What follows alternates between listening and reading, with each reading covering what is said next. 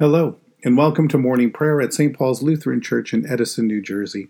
Today is Tuesday. Happy Valentine's Day. May our Lord fill this day and every day with signs and of God's gracious love for you. May you be surrounded by the love of God today and every day. This year, this day that we set aside for, for love and expressions of love comes in the season after Epiphany. In this season, we have followed Jesus from the beginning of his ministry, from his baptism, where God opens the heavens and declares his love and anointing on his Son, our Lord Jesus, and by saying, This is my beloved Son, with whom I am well pleased. We follow through the early days of Jesus' ministry, and now we reach the Transfiguration, when once again uh, a cloud of glory uh, overshadows Jesus and his disciples on the top of a mountain, and we hear that voice from heaven say, This is my beloved Son, with whom I am well pleased. Listen to him. From here, we turn to the cross and into the season of Lent. But we begin our time of prayer together today in silence.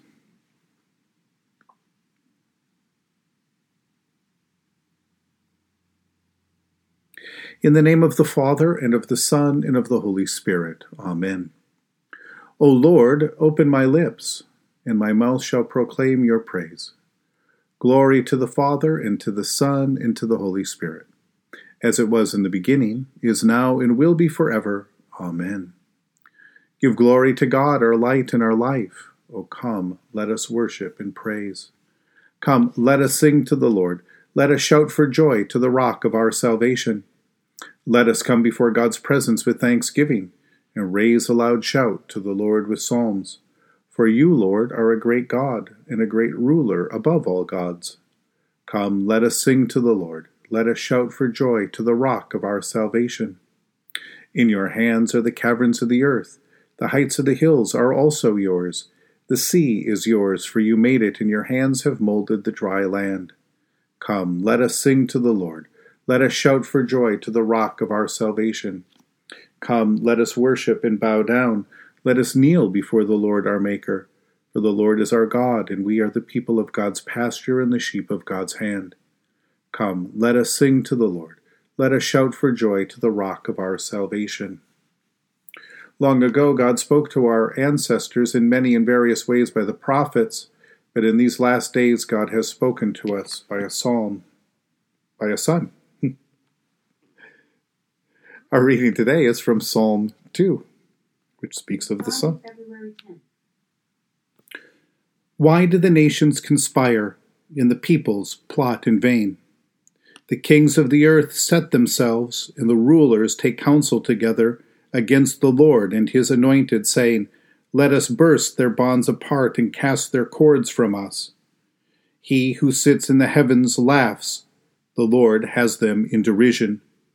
Then he will speak to them in his wrath and terrify them in his fury, saying, I have set my king on Zion, my holy hill. I will tell of the decree of the Lord. He said to me, You are my son, today I have begotten you. Ask of me, and I will make the nations your heritage, and the ends of the earth your possession. You shall break them with a rod of iron, and dash them in pieces like a potter's vessel. Now, therefore, O kings, be wise, be warned, O rulers of the earth. Serve the Lord with fear, with trembling. Kiss his feet, or he will be angry, and you will perish in the way, for his wrath is quickly kindled. Happy are all who take refuge in him.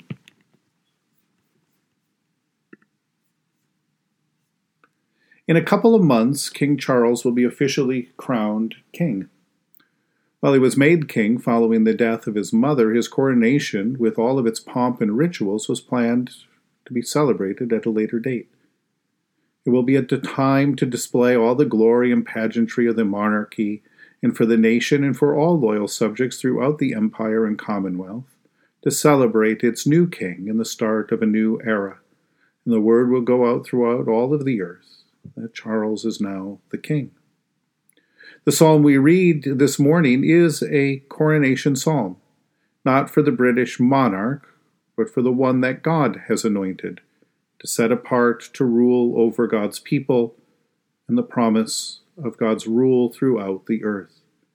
And in it, in this psalm, we get a sense that this new king's glory and power come from God alone, not from the nation, not its military or the power of the king himself, his wisdom or great learning.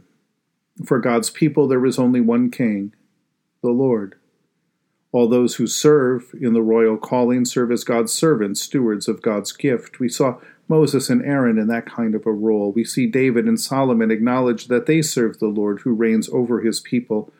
And the king is one like a son of God, then who rules and tends God's people in God's way after God's own heart, in mercy and love, keeping them faithful to the covenant that God made with them, keeping them faithful and true to the to the heart of the God who created them and gathered them together. At least that is how it was supposed to work. More often than not, Israel's king and Judah's kings took power for themselves and governed according to their own power, counsel, and wisdom, following after the gods of this world. In Jesus, however, we do see the promise of this psalm finally fulfilled at last. When we hear the voice from the cloud of glory proclaim Jesus as beloved Son of God it is a proclamation of Jesus' role as the Anointed One, the Messiah, the Christ. Of course, we know that Jesus fulfills God's promise of Messiah not by strength and glory and wisdom, but by his obedient suffering and death, the weakness and the shame he suffers on the cross. And by his resurrection, God triumphs over the powers of this world, the powers of sin and death so that God's kingdom of love, mercy, and faithfulness is established, and we have been called to share in its glory, even as we have been joined to Christ's death and resurrection in our baptism, where we find shelter and salvation under the gracious rule of God. At the start of a new day is a good time for us to remember our baptism into Christ, that we bear the name of our God, Father, Son, and Holy Spirit upon us and by God's grace, we have been welcomed into God's kingdom to live under God's righteous and loving reign in Christ our Lord. Jesus' death, resurrection, and ascension inaugurated a new day and established God's kingdom. And today, we celebrate and we worship the one who died for us and now rules our hearts in love. In the tender compassion of our God, the dawn from on high shall break upon us. Blessed are you, Lord, the God of Israel.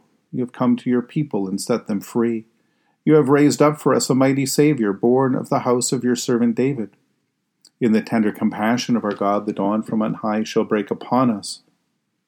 Through your holy prophets, you promised of old to save us from our enemies, from the hands of all who hate us, to show mercy to our forebears, and to remember your holy covenant.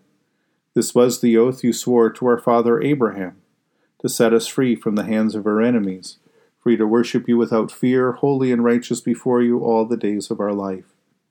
In the tender compassion of our God, the dawn from on high shall break upon us. And you, child, shall be called the prophet of the Most High, for you will go before the Lord to prepare the way, to give God's people knowledge of salvation by the forgiveness of their sins. In the tender compassion of our God, the dawn from on high shall break upon us to shine on those who dwell in darkness and the shadow of death, and to guide our feet into the way of peace. In the tender compassion of our God, the dawn from on high shall break upon us. The Lord be with you. Let us pray. Mighty God of mercy, we thank you for the resurrection dawn, bringing the glory of our risen Lord, who makes every day new.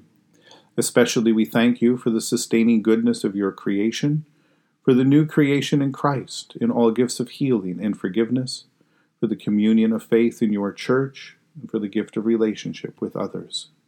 For who else, for what else are we thankful for this morning?